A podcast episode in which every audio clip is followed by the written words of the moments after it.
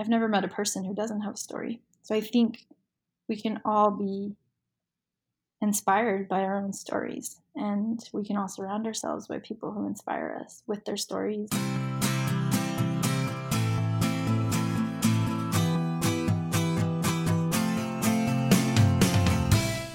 Welcome to episode 4 of Causes for Change, a podcast where I talk to nonprofit founders, philanthropists, and others who donate time and talents to charitable causes. On this podcast, we will explore why people give, how we can all be a little more charitable, and get to know these incredible people. I'm Tori Lindy, founder of Education Through Travel, a nonprofit dedicated to educating students and teachers around the world. On today's episode, we will be talking with Cami Quinones Carroll a member of the Board of Education Through Travel, immigrant to the U.S., and one of my favorite people in the world. I'm really excited for everyone to hear this conversation, and hopefully, they will want to move forward with their own cause. Now, let's dive into my conversation with Cami.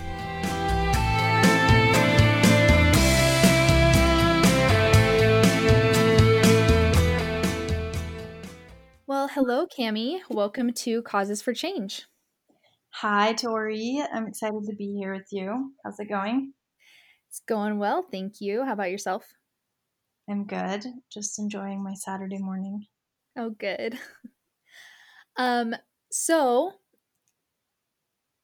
as you know, this is a podcast where we talk to people who have um, donated times and talents to charitable causes, but we also want to explore why people give and get to know these people. And so you are one of those people. Um, so give me the backstory. How did you get to be, you know, where you are today? Okay. So I think I'll start with I so I'm an immigrant. I moved to the United States when in 2001 I was 9 years old, almost 10 years old. And I moved from Argentina and my family I had a very tight knit family in Argentina, and I spent a lot of time with my aunts and my uncles and cousins and second cousins and cousins twice removed. Um, so it was a big change when my mom and my mom's spouse at the time and I moved here.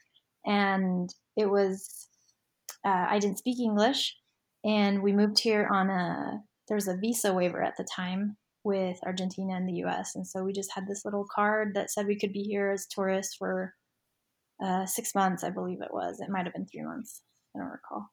Um, and then we overstayed our time and we, I was an illegal immigrant for from there on until we were able to get um, status. And so I think part of the reason why I'm so passionate about helping people, especially immigrants, and also so passionate about education and what it can do for a person is because of my early experiences with it, you know, with being an immigrant and illegal immigrant and hearing things on the news and you know hearing things that happened to my friends families when they were getting deported or if somebody if La Migra, quote unquote, was coming to their jobs to look for people who were not authorized to be working there.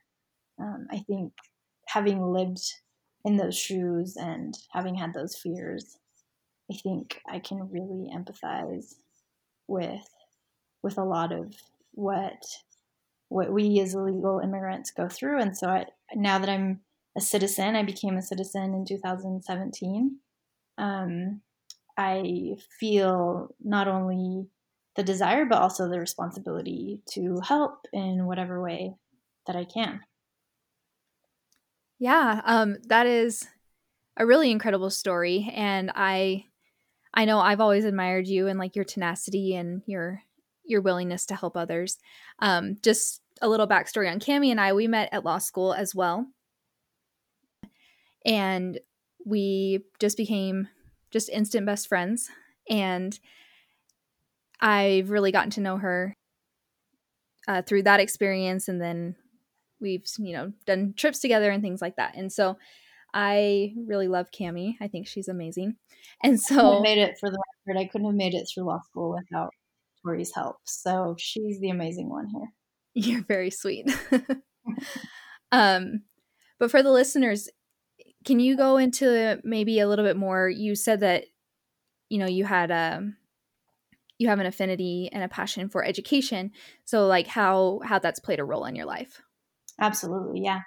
Um, so the funny thing is, I remember the story. I I loved school growing up. I I adored going to school. I adored my teachers, homework. I was just let's check things off, let's get things done. Every time I got a chance to play with friends, I was playing teacher and I was correcting papers and I loved sitting at desks and just like stacking up papers and checking things off. It was so I had this just from a young age. I loved school and I remember my brother was the complete opposite. So my brother, I, I didn't mention him earlier as first moving here with us because we he didn't first come with us. He he immigrated later on because long backstory, but my parents were divorced and he wanted to stay with my dad. And so um, that was kind of the deal.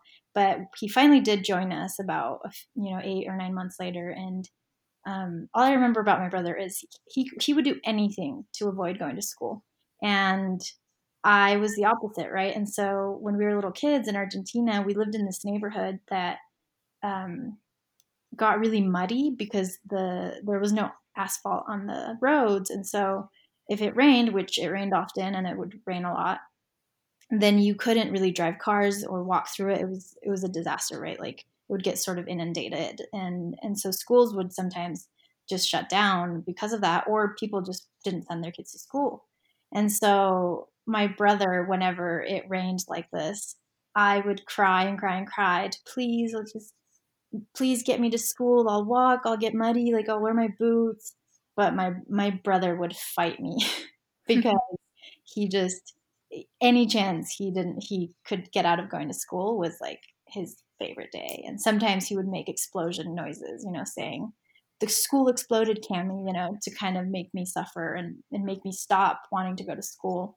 So I just, yeah, ever since I was little, I loved it. And, and when I moved to the US, I have this memory of um, I I was scared. I was really fearful because I was no dummy and I knew I didn't speak English, and so I thought, well, if I can't understand these people, then I'm not going to do well in school.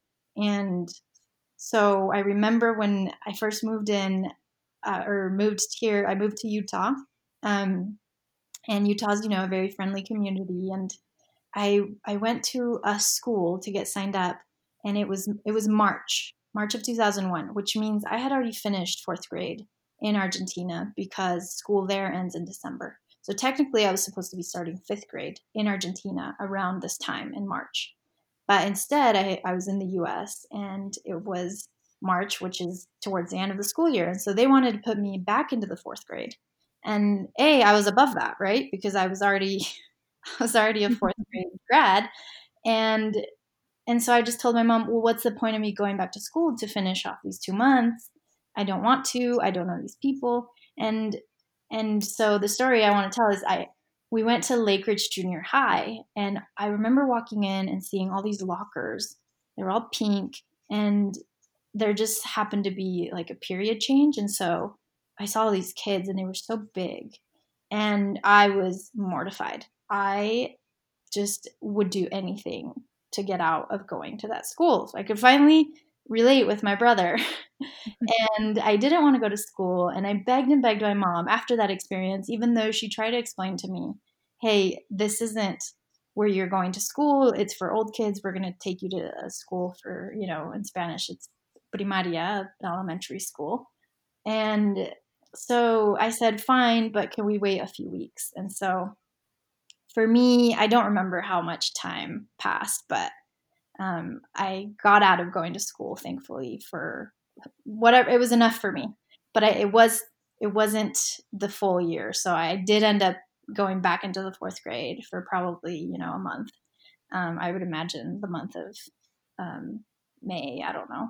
And so in that month, I met um, some students, and my my school was full of kids who didn't speak Spanish. There was there was another girl whose name was Camila, as that's my name, and she was Brazilian.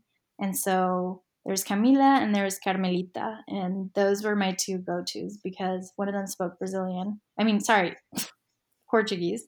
And one of them, so she was Brazilian. Her parents were from there. She was born in the U.S. And then the other one spoke Spanish, Carmelita. She's from Mexico. And so they were just, they kind of took my hand and walked me through the process, especially Carmelita, I remember, because she spoke Spanish. And she would just teach me, you know, this is what you do, this is what you don't do. This teacher's nice, this person's nice, don't mess with this person. Um, and so I, I remember that experience and and how she she just kind of took me by the hand and guided me through what was probably one of the scariest experiences of my life because I felt so out of place in a place where I was usually the best at it, right? I was so good at school. I was this was this was my domain and I just felt so uncomfortable. And anyway, so as I reflected back on that experience and um, the teachers, you know, there's Mr. Sykes in fifth grade who was, oh gosh, he was such a good just a loving teacher who really focused on the one. And I remember he kind of when he he brought me in, this was in fifth grade. So I finished off fourth grade. I don't remember anything about it, honestly. I don't I don't think I understood much at all. I'm sure I didn't get good grades. I don't I don't even know if they gave me grades. It was like a month of school. But that summer I uh, watched a lot of Caillou. I watched Arthur. I watched. Um, what else did I watch? There were three shows that I really loved. Um, Dragon Tales, and I picked up a lot of English watching these shows on PBS Kids. And so when I went into fifth grade, Mr. Sykes was there, and Mr. Sykes, he's like the first, the you know my introduction, my first experience really through elementary school because I got to start the year there and I got to finish the year there.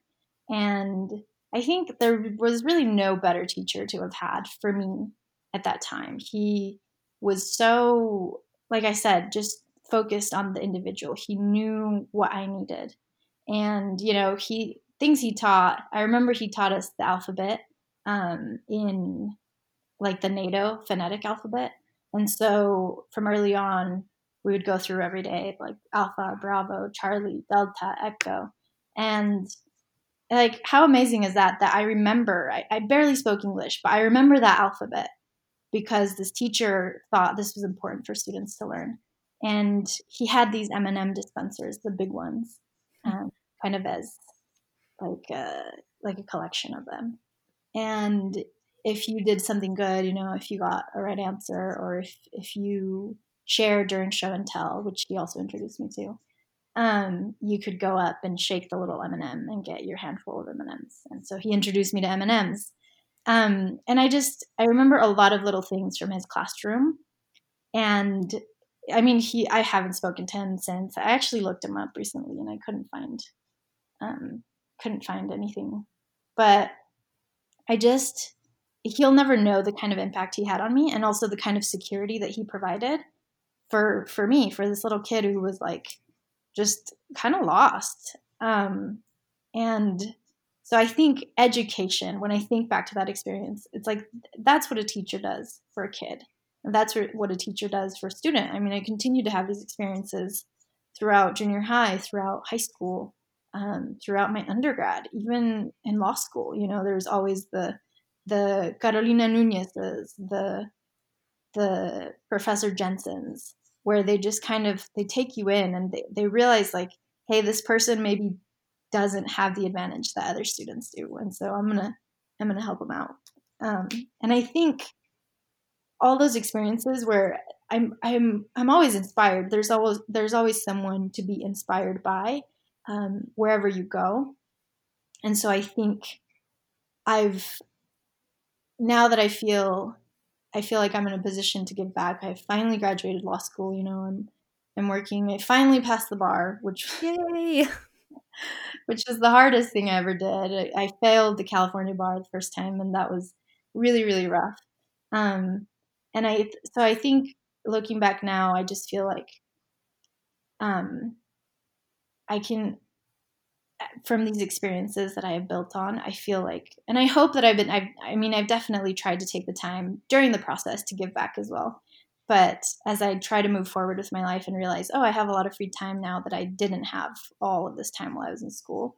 Um, there are certain causes that I'm really passionate about, and it's and it's because those I've had such um, intimate experiences experiences with them. You know, like education, um, immigrants, immigration, and so that's what motivates me to focus my time and energy on those and and that's why I'm happy to join Tori on this, you know, podcast and in this effort to to bring forward this mission of um, of educating those around us, whether it be by you know going to school, providing providing help in the education field, but also through cultural experiences and travel.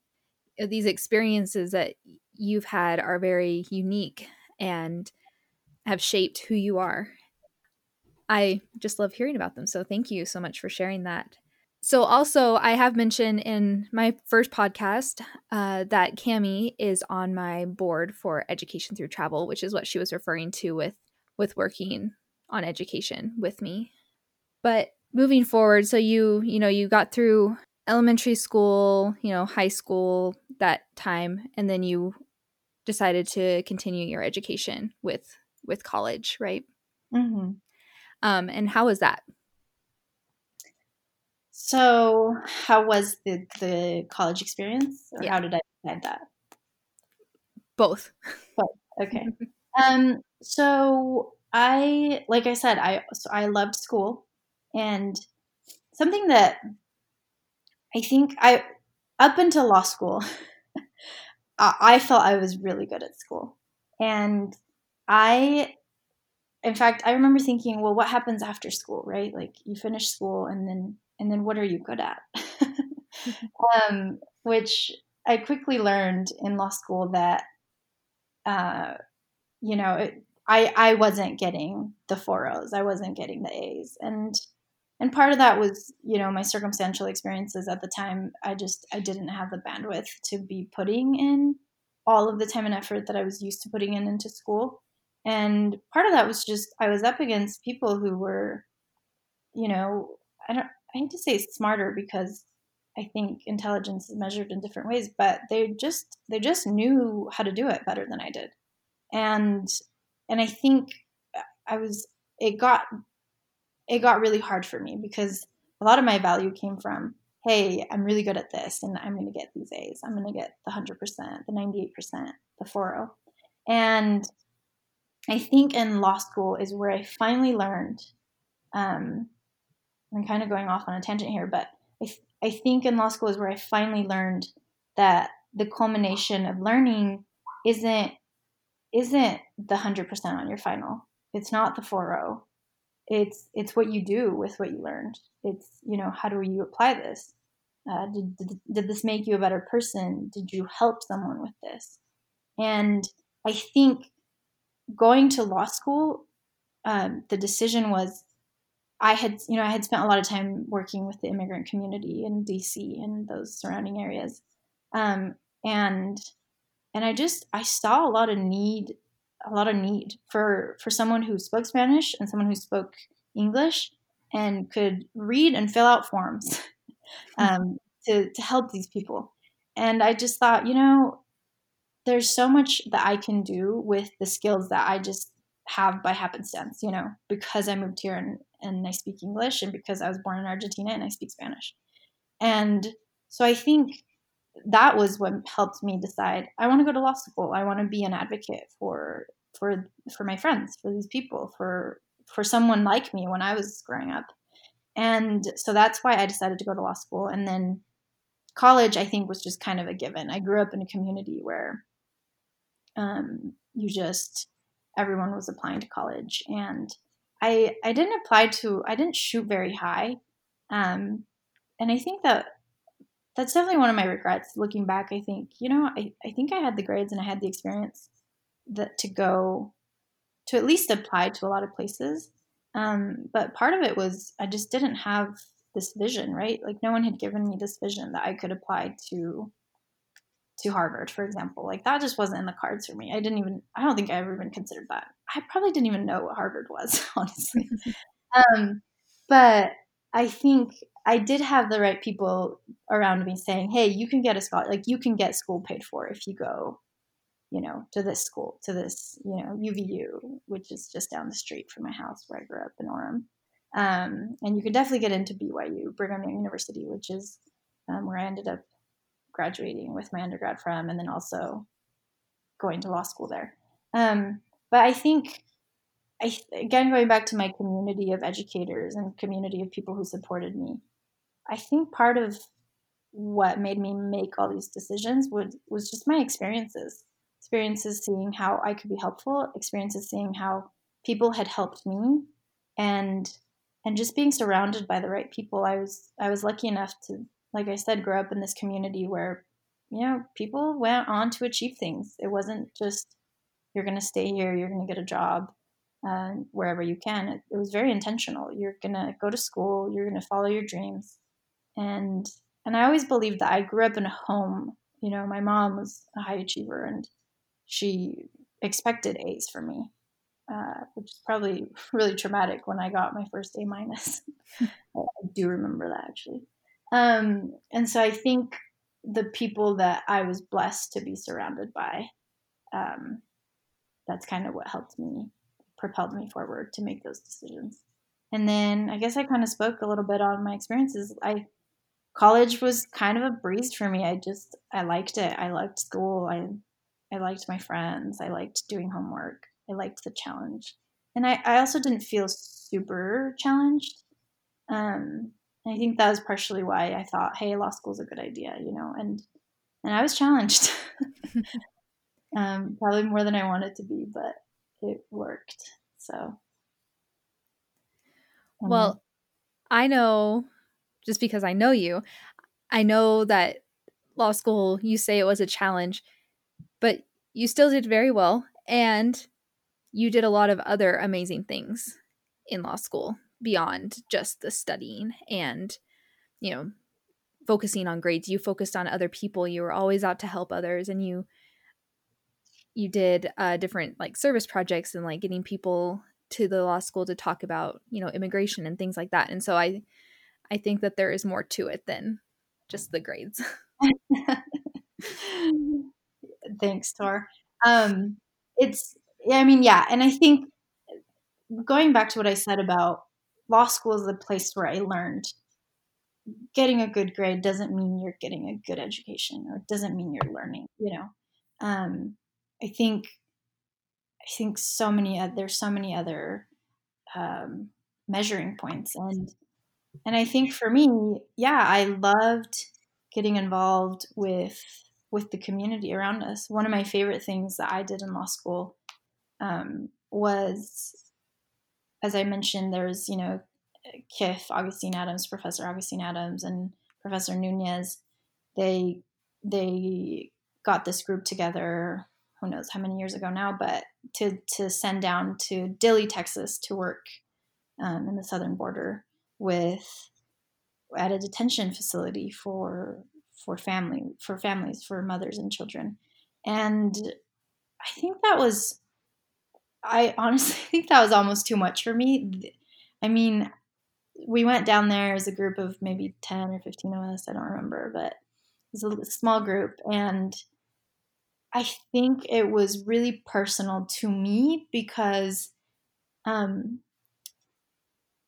it was hard to differentiate the those children and those moms who were there versus my mom and me. Right. Um, you know, like the only difference between us was really that we came from a country where there was this visa waiver, and so we didn't have to have these specific permissions in, in place um, to, to be able to get into the country. And so, you know, I talked to to nine year olds about their experiences, and a lot of these moms, it was just moms. It's just moms and their children there, and a lot of these stories, like I I can't relate, right? And because they're fleeing violence, they're fleeing extreme violence um, I could relate to some of them. There was a lot of abuse, and I could relate to that. but the violence that I've, I mean, I heard stories that you just can't unhear. And I remember even coming home for weeks, I'd wake up having these nightmares and just panicking for these people and also feeling like, you know, dreaming that I was in these situations. And it's really traumatic. And I think I remember leaving there and wishing that that everyone could just hear at least one or, or two of these stories and and see how that would open up their their worldview and see you know how other people live because i guarantee that most of the people that we interact with they they maybe see this in movies and, and that's it and it's it's just an entertainment show um, and a lot of people are very aware of the situation and there's so many people who are trying to help and and i'm grateful for that but i think this experience just if anything it well, it made me angry. I remember that. Um, but it inspired me because there's just so much good to be done, and there there's so much help to be given, and it almost makes you feel like I don't know. Sometimes when after that experience, when I came home, I remember I was studying a lot because it was you know it was in February, and so finals were coming up, and I was also getting married that May, um, so I had a lot on my plate, but um, I just remember almost feeling guilty when I was enjoying myself because of the way these people suffer and and on U.S. soil, right? Like they're still suffering in these detention camps, um, and so it just feels like, ah, oh, let's get them out. Let's do something to help. Let's let's change. It wasn't enough to help the individual for me. I mean, I wanted to, but I I just think let's reform. Like, why is this happening? Right? There's the, there are these people who need help and we can give it to them. And so, why is this process broken? Why are we not doing more? And that's a question that has, you know, a lot of discussion right now. But I, I hope to be a part of that, um, whether in small parts as I have been, you know, small efforts or bigger efforts one day. But I am very impassioned and I, I don't know. I I think I can help and I want to help and I'm going to keep trying to help. Yeah, I I love how passionate you are about this subject and and while it makes sense, it doesn't mean it was a given. And so I think that you've taken, you know, your experiences and and made it into something and and worked towards something is really amazing. Um and you know, you hear stories like that and I I knew quite a few people who did that program, the where they went to the the Dilley Detention Center, and I just can't even begin to imagine like how hard that must have been, because when you when you put a face and a person and a story to a problem, it makes it so much more real. Yeah. And I think it can either break a person and make them jaded or it can inspire them to help and so i think that you are pretty special for wanting to help and like actually doing things to help and and putting that effort forth thank you tori i i mean i feel the same way about you you know that oh. um, you're always trying to put your best foot forward and and help those around you um i yeah i i think I'm just, I feel very lucky. Um, I think a lot of, I don't think I got handed the, the best hand, you know, dealt the best hand, but I do think that the stars aligned throughout my path and, and it has taken a lot of people, uh, to get me there. And you're certainly one of them. And so I think, uh, community is so important to, to surround yourself with the right people, um, people who inspire you. You know, my husband inspires me every day. Um, and I think I'm, yeah, I'm, I, I'm lucky. And I, I have to say that, right? I feel very lucky. And I know I've put forth a big effort, but I, I certainly need to, um, yeah, give credit to all those who have held my hand through the process. Yeah, absolutely. And thank you. I appreciate it as well. So, was there anything else that you wanted to to share with everyone about your story or about how they can help or about education? No, I think um, I was actually watching the Michelle Obama becoming movie video that just came out on Netflix, and I've been thinking a lot about her experience and you know her her chance to become and how she focused on she focuses on stories. And she says you know the numbers don't matter. What matters is the story and your story and how it can it has it has made you and how it can impact other people and i think everyone i mean i've never met a person who doesn't have a story. So i think we can all be inspired by our own stories and we can all surround ourselves by people who inspire us with their stories and i i love that concept the concept of sharing your story the concept of building people up through their stories through your story and also encouraging them to discover their story to discover their power you know she, at one point she talks about your story being your superpower and i I love that. I think that's a message that we need to to spread, and and so I'm grateful for this opportunity to share my story because I think it's empowering uh, to me, if if to no one else, to me, right? And and I'm gonna take this and I'm gonna keep pushing forward to to help others.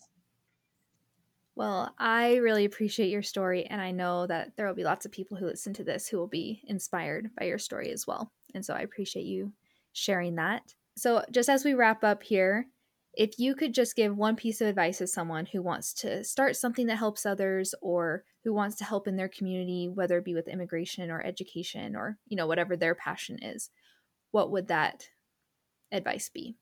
Oh, I think just find the right people. Find find the people who want to help and stick with them. Stick with those people because not only will that help them and the cause that you're trying to help, but it will help you become a better person. And uh, yeah, you, your experience, what you experience, no one can take that away from you. And I think that's Kierkegaard who said that. Um, but I've, I mean, yeah, what I've experienced, what I've seen, what I've heard through trying to serve, no one can take that away from me, and and I and I treasure it. Well, awesome. Uh, thank you so much for coming on today. And if anyone wants to, you know, contact you about your story or about, you know, the the path to citizenship or immigration or anything like that, where can they contact you? Um, so yeah, I you can email me. I'm at Caminoky, C A M I N O K Y, at gmail.com. Or I'm on LinkedIn, Cam, uh, Camila Quinones. I'm also on Instagram, which is also Caminoky is my handle. Um, but yeah, I'm I'm always happy to chat, and thanks for having me. Of course, thanks so much for coming. I really appreciate it. All right, you take care, Tor. Okay, thanks.